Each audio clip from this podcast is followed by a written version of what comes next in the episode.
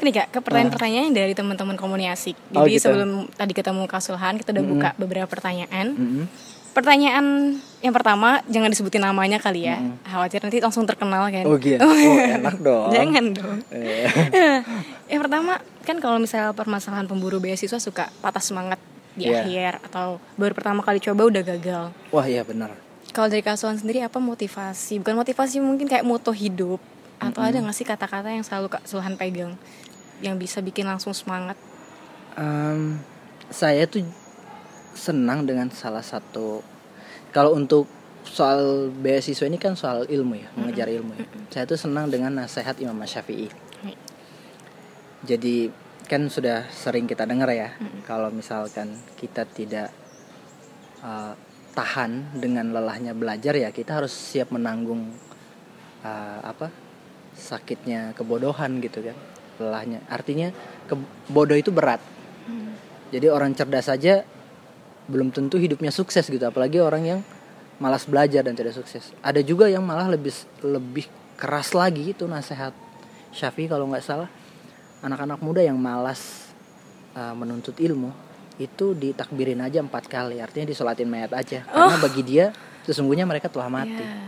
jadi semangat menuntut ilmu itu harus ada dan yang terakhir saya punya satu kata yang sering banget saya tulis di mana-mana kalau saya lagi males. Itu ada kata-kata uh, lebih tepatnya mafuzat ya mafuzat dalam bahasa Arab. Kata-katanya itu ijhad wala taksal wala takun ghafilan fanadamatul ukbah lima yatakassal. Artinya bersungguh-sungguhlah dan jangan bermalas-malasan karena penyesalan hanya datang bagi mereka yang bermalas-malasan. Jadi saya kayak ngerasa iya kalau saya malas ya saya akan menyesal seumur hidup itu aja sih Jadi lebih berat bodoh atau rindu? ya sebenarnya lebih berat bodoh sih ya. walaupun kadang rindu itu bikin bodoh oh iya. Itu korelasinya ya. Korelasi. Korelasinya baiklah, baiklah. Nah, terus kan kalau misalnya beasiswa, pasti kan rangkaian tahapannya panjang, apalagi LPDP. Kalau kakak boleh bagi tipsnya apa aja sebenarnya untuk melewati segala tahapannya? Eh, tips ya pertama kalau untuk yang saya langsung ke tip karena tips jadi kita harus bicara yang taktikal ya. Pertama tuh untuk LPDP khususnya teman-teman harus pantau terus uh, informasi seputar beasiswa LPDP dari websitenya langsung. Website. atau informasi dari teman-teman awardee yang artinya biasanya kan orang-orang yang ngejar beasiswa ini pasti nggak jauh-jauh pasti punya jejaring. Dan mereka pasti berteman juga nih sama awardee akhirnya dia juga semangat ah saya juga mau dong seperti dia dan lain-lain. Jadi selalu punya teman punya teman punya teman. Nah pantau aja informasi beasiswa itu dari teman-teman mereka. Karena eh, informasi tervalid kan harus dari mereka kan. Iya. selain dari langsung dari LPDP-nya ya dari awardee-nya dari penerima beasiswa LPDP-nya yang kedua tuh bikin akun. Hmm. akun LPDP jadi em, percuma kita mau bilang kejar beasiswa tapi akunnya sendiri aja kita nggak punya. Belum punya. ya. gitu kan. Saya pernah ngisi seminar eh, LPDP di Pare juga gitu. Saya buka pendaftaran waktunya itu satu minggu. Tapi waktu dibuka satu jam udah full sekitar 200 lebih lah peserta. Dari 200 orang itu saya tanya siapa yang sudah punya akun LPDP hanya tiga orang. Ah, akhirnya saya bilang pergerakan yang efektif itu ya pergerakan yang eh, tahap demi tahapnya itu jelas. Nah sekarang teman-teman mau ngejar LPDP tapi masuk ke sini jangan kan bicara LPDP punya akun aja belum.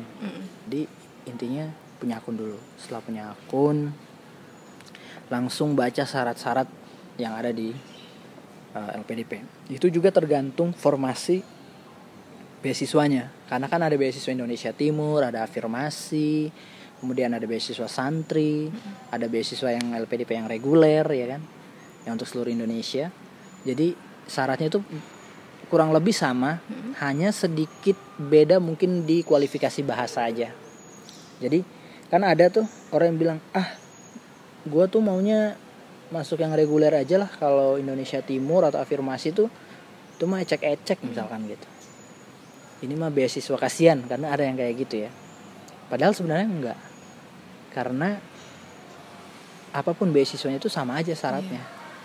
Cuman kualifikasi bahasanya aja yang dibedain karena kita harus sadar bahwa gap eh, pendidikan antara timur dan barat Indonesia itu cukup lumayan jauh. Walaupun mayoritas juga anak-anak timur rata-rata juga sekolahnya ke Jawa. Hmm, ya, Gitu ya, kan. ya. dan dari pengalaman saya kemarin mayoritas penerima beasiswa angkatan saya 2017 itu ya untuk Indonesia Timur khususnya yang dari Maluku khususnya lagi itu mayoritas memang kuliahnya di Jawa baik itu di Malang, Jogja, Bandung, bahkan Jakarta.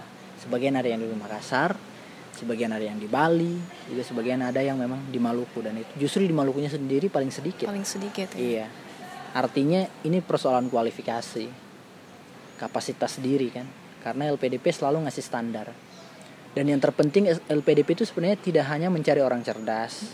Tapi yang paling penting LPDP itu mencari pemimpin masa depan.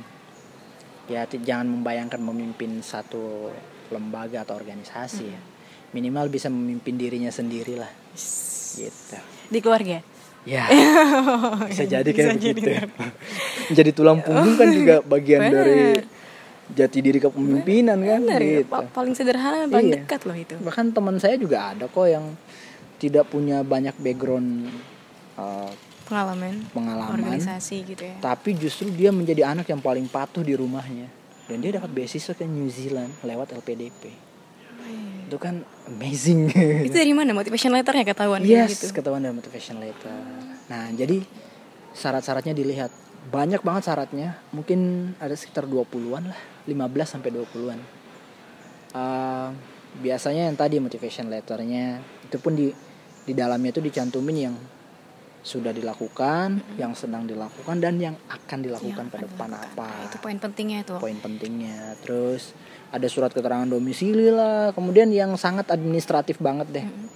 Saya baginya saya bagi tiga sih. Jadi ada yang administratif kemudian nanti ada juga kalau BSU LPDP itu kan tahapannya selesai selesai administrasi tahap administrasi habis itu eh, di tahap eh, TPA untuk tes potensi akademik.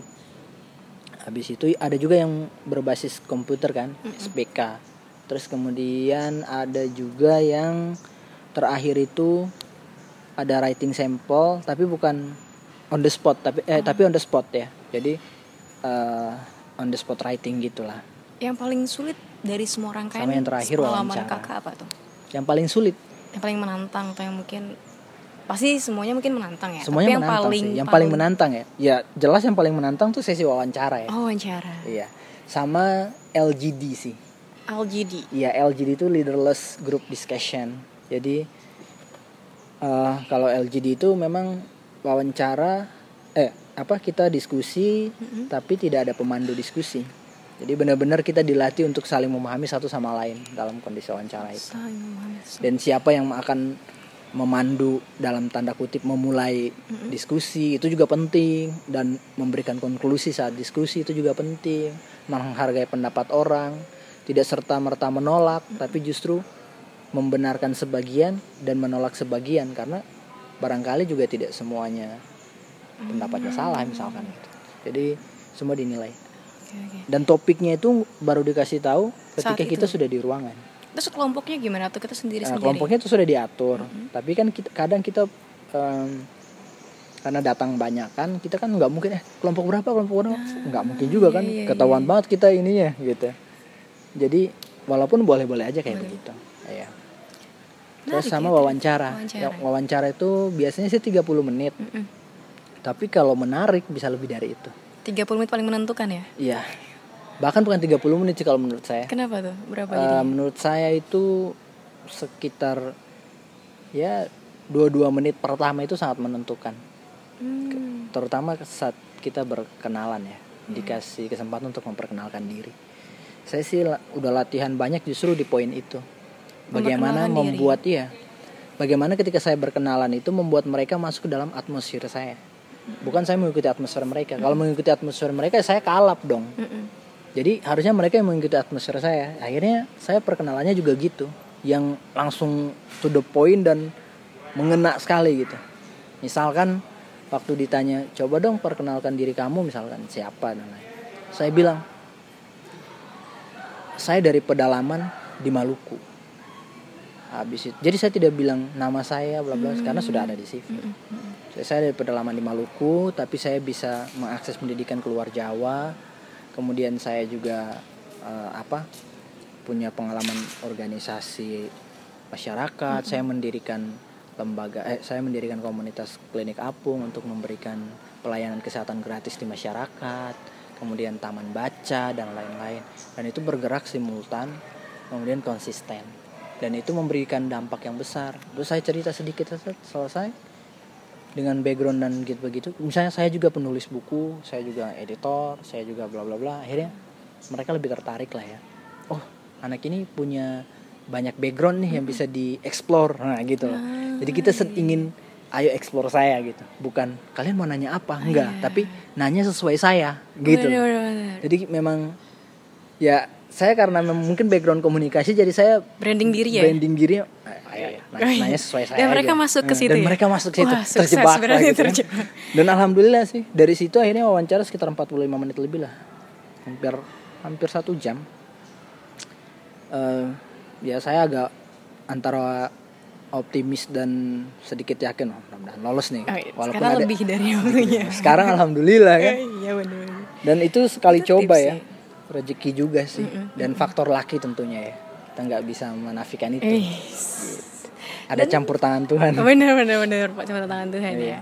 Tapi kan sekarang udah nih uh, dapat LPDP, negaranya ke Amerika, Mm-mm. jurusannya komunikasi. Mm-mm. Nah, teman-teman juga pada kepo nih. Nanti kira-kira fokusnya mau komunikasi seperti apa? Terus apa alasannya? Kayak fokus kajiannya ke situ menarik nih. ya seperti yang ini ini juga sama nih ini pertanyaan waktu LPDP juga nih Eh, Wawancara juga. Iya. Oh. Jadi di LPDP itu di- ditanya juga gitu kan. Jadi saya bilang, saya sudah berinvestasi banyak di komunikasi politik. Ya, jadi saya ingin melanjutkan studi yang linear dengan itu nanti di ilmu komunikasi dan saya akan fokus di studi komunikasi politik gitu karena di sana juga memang tidak ada jurusan komunikasi politiknya jarang-jarang lah ya bahkan mungkin hanya satu dua kampus yang ada ya komunikasi komunikasi politik politik gitu tapi mata kuliahnya ada Ah, Nah, terus em, fokus di komunikasi politik karena investasi yang cukup banyak. Misalkan saya menulis buku juga tentang komunikasi politik, edit buku juga tentang komunikasi politik, kemudian kegiatan juga di lembaga yang berkaitan dengan komunikasi politik gitu. Jadi semua serba komunikasi dan politik.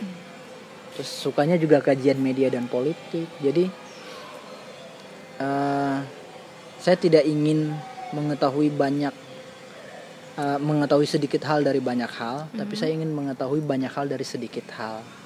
Maksudnya saya fokus saja di komunikasi politik, tapi mendalam, kira-kira gitu. Jadi expert gitu Ya, ya. jadi expert bahasa kerennya begitu. Bahasa kerennya gitu ya. Nah, mungkin ini last question dan jangan-jangan mirip juga sama pertanyaan wawancaranya oleh PDP ya. Hmm. Apa yang akan kakak lakukan ketika nanti kembali? Oh iya, ya mirip, bener mirip. Iya. Hmm, saya tuh di motivation letternya udah bilang juga ya. Misalkan nanti setelah pulang itu pertama saya tentunya akan kembali ke Maluku. Balik. Iya, kembali ke Maluku mencoba mendesain pengabdian ya. Karena saya tidak ingin meminta orang mencari jasa saya, tapi saya ingin mendesain bagaimana cara saya mengabdi, kira-kira gitu. Jadi saya dua, pertama saya ingin menjadi akademisi, tentu tentunya ya mengabdikan diri di kampus. Entah nanti rezekinya di kampus mana. Sementara sih yang paling diincer ya ada Universitas Patimura, ada Universitas Darussalam, kemudian ada YIN Ambon. Eh, semua itu eh, Ada top alasannya lah ya kampus lah ya, pilih top itu. kampus di Maluku khususnya. Terus selain itu saya juga ingin menjadikan jadi saya tidak ingin kampus itu menjadi menara gading yang terpisah jauh dari masyarakat. Hmm. Karena selama ini kan kadang orang-orang akademisi itu sangat eksklusif. Euforia dengan keilmuannya lupa untuk bergaul di masyarakat. Saya ju- makanya saya ingin menjadi akademisi sekaligus juga praktisi di lapangan untuk kerja-kerja sosial. Ya, yang yang dan saya akan meneruskan yang sudah saya mulai, misalkan uh, meneruskan kembali komunitas klinik apung terus kemudian taman baca uh, kemudian ada lembaga research. Uh, kebetulan saya dan teman-teman juga sudah bikin lembaga research juga di sana. Jadi insya Allah itu juga bagian dari ikhtiar pengabdian. Ikhtiar pengabdian. Ya mudah-mudahan sekembalinya dari sana masih ada kesempatan dan rezeki untuk mengabdi itu aja sih. Uh, terus selama saya di Amerika itu saya juga di motivation letternya juga bilang saya ingin menjadi mahasiswa produktif ya minimal uh, satu tahun satu buku satu tahun satu buku ya jadi saya pulang dari Amerika ya saya bawa dua buku lah Iya, karena dua tahun ya. Ya, komunikasi dan politik kira-kira gitu.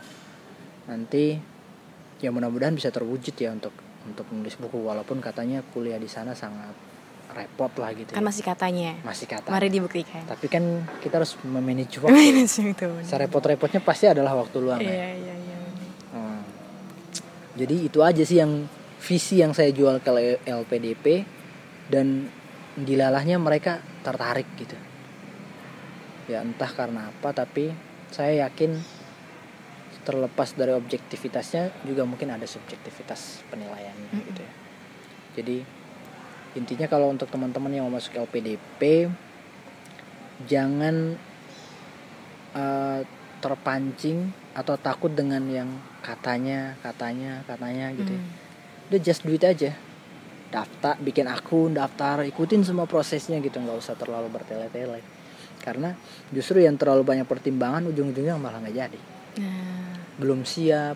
Saya banyak kok teman-teman yang kapasitasnya jauh lebih bagus dan keren banget gitu tapi nggak ada yang nggak nggak daftar gitu karena memang mungkin males atau mengur ribet gitu ngurusin administrasi jadi tantangan pertama itu administrasi administrasi habis itu SBK wawancara TPA terus kemudian on the spot writing, on the spot writing. Iya, sama leaderless group discussion dan wawancara terakhir. Itu yang paling pamungkas sih. Nah, oke okay banget nih. Berarti hari ini kita wawancara nggak cuma tipsnya, nggak cuma cerita, tapi kayak bocoran-bocorannya jawabannya harus gimana di motivation oh, iya. letter, iya, di ya. wawancara. Ya. lumayan nih mereka dapat bocoran kisi-kisi jadinya nih. Nah, untuk menutup semuanya, mm satu pesan terakhir.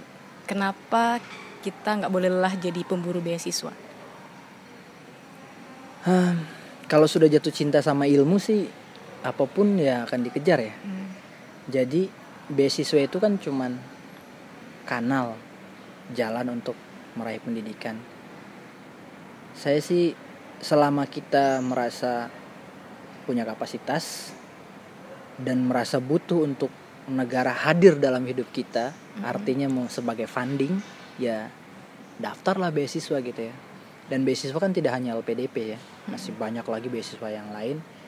Tidak menutup kemungkinan rezekinya kadang bukan di LPDP justru di yang lain gitu. Atau justru kejar beasiswa yang lain malah rezekinya di LPDP. LPDP intinya ya selama masih ada semangat studi ya dan mau yang enak gratis dalam arti tanda kutip karena biayanya mahal kita juga nggak mungkin bekerja banting tulang untuk membayar dan lain-lain dan ingin fokus studi ya bisa salah satunya caranya.